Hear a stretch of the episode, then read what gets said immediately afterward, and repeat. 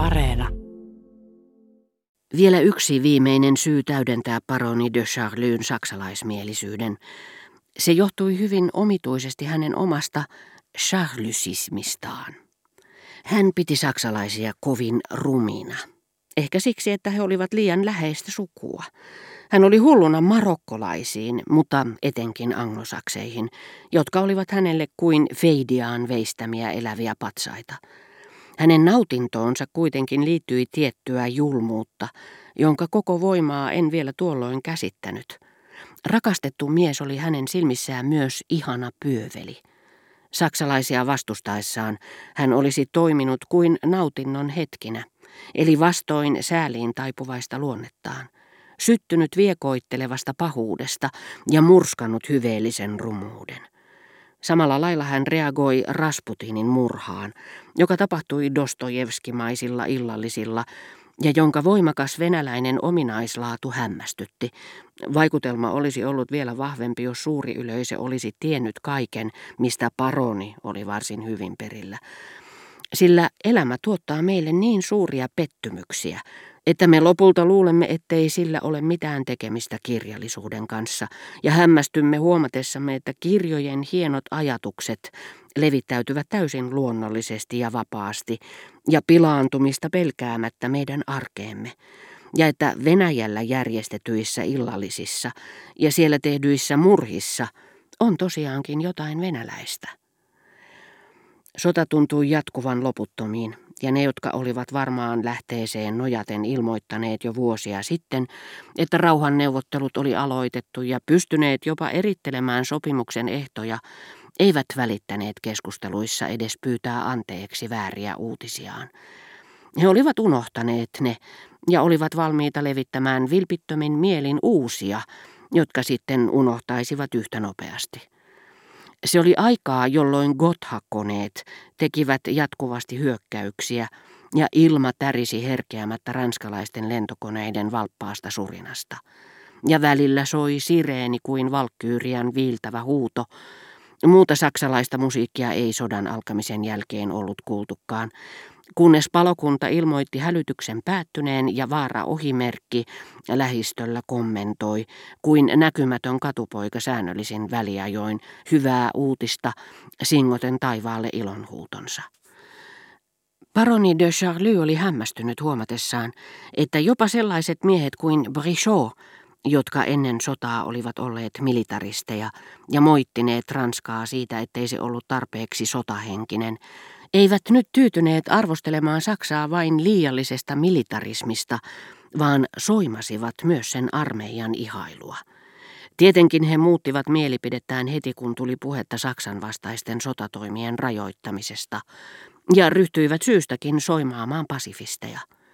Mutta esimerkiksi Brichot, joka oli huonosta näystään huolimatta ottanut tehtäväkseen selostaa julkisissa luentotilaisuuksissa joitakin puolueettomissa maissa ilmestyneitä teoksia, ylisti taivaisiin erästä sveitsiläistä romaania, jossa kahta pikkupoikaa pilkataan idullaan olevasta sotahenkisyydestä, koska nämä nähdessään rakuunan vaipuvat symboliseen ihailuun. Aivan muista syistä johtui, että pilkka ei miellyttänyt paroni de Charlytä, jonka mielestä rakuuna voi olla jotain hyvinkin komeaa. Mutta ennen muuta paroni ei käsittänyt, miten Brichot saattoi ihailla kirjan henkeä, joka erosi niin suuresti siitä, mitä Brichot oli ennen sotaa ajatellut. Itse kirjaa paroni ei ollut lukenut. Ennen hän kaikki, mitä sotilas teki, oli ollut oikein.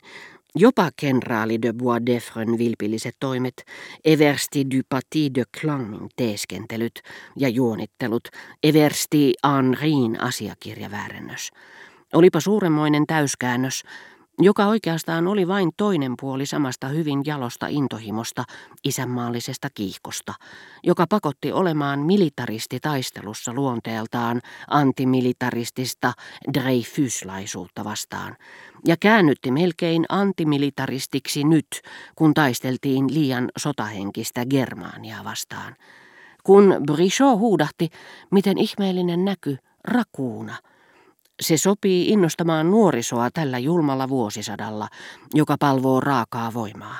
On helppo havaita, miten surkeaa sotaväkeä tulee sukupolvesta, joka on kasvatettu palvomaan pelkkää voimankäyttöä. Niinpä Spitteler, joka halusi vastustaa tätä kaikkea hallitsevan sapelin rumaa käsitettä, ajoi vertauskuvallisesti metsien syvyyksiin sen pilkatun ja herjatun yksinäisen uneksian, jota hän kutsuu hulluksi opiskelijaksi, ja johon ruumiillistaa hienolla tavalla lempeyden, valitettavasti epämuodikkaaksi käyneen ja voidaan sanoa pian kokonaan unohtuvan, jollei vanhan sodan Jumalan julmaa valtaa murreta rauhan aikojen ihanan onnentilan. Kuulkaa, paroni de Charlie sanoi minulle, tehän tunnette Cotardin ja Cambremerin. Aina kun tapaan heitä, he puhuvat minulle siitä, että Saksalta puuttuu kokonaan psykologia. Näin meidän kesken. Luuletteko, että he itse tähän asti ovat pahemmin välittäneet psykologiasta? Tai että he olisivat päteviä puhumaan siitä. Voitte uskoa, että en liioittele. Olipa kyseessä kuinka suuri saksalainen hyvänsä, Nietzsche tai Goethe, kuulette Kotaarin sanovan tavanomaista psykologian puutetta, joka on tyypillistä teutoonirodulle. Onhan sodassa tietenkin puolia, jotka surettavat minua enemmän, mutta tunnustakaa pois, että nuo puheet käyvät hermoille. No, Pua on älykkäämpi, sen minä myönnän, mutta hänkin on ollut väärässä sodan alusta asti. Mutta mitä näissä Brichon artikkeleissa muka on, kun kaikki niitä ihastelevat? Ystävä hyvä, te tunnette Brichon ansiot yhtä hyvin kuin minä. Pidän hänestä paljon huolimatta skismasta, joka erotti minut hänen pikkuseurakunnastaan, minkä takia tapaan häntä nykyään paljon harvemmin mutta tavallaan minä kyllä annan arvoa sille kaunopuheiselle ja oppineelle koulumestarille. Ja minusta on kovin liikuttavaa, että hän vanhentuneena ja heikentyneenä, sillä onhan hän muutamassa vuodessa selvästi heikentynyt, on taas uudestaan, niin kuin hän itse sanoo, astunut palvelukseen. Mutta hyvä tarkoitus ja lahjakkuus ovat eri asioita, eikä Brichot ole koskaan ollut lahjakas. Tunnustan, että ihailen joitakin nykyisen sodan suuremmoisia puolia samalla tavalla kuin hän.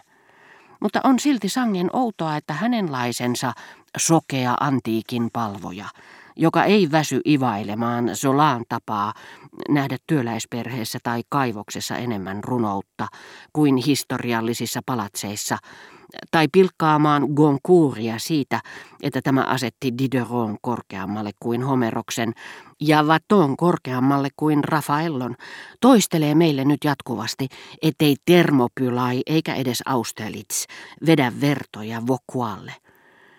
Tällä kertaa muuten yleisö, joka torjui kirjallisuuden ja taiteen modernistit, seuraa sodan modernisteja, koska se on hyväksyttyä ja muodikasta ajattelua, ja koska pienet sielut vallataan pikemminkin suurisuuntaisella kuin kauniilla toiminnalla. Kolossaalinenkin kirjoitetaan nykyään saksalaisittain K-kirjaimella, mutta itse asiassa väki polvistuu sodan jättiläismäisten mittasuhteiden eteen. Brichosta puheen ollen, oletteko nähnyt Morellia? Väittävät, että hän haluaa tavata minut. Ottakoon ensimmäisen askeleen.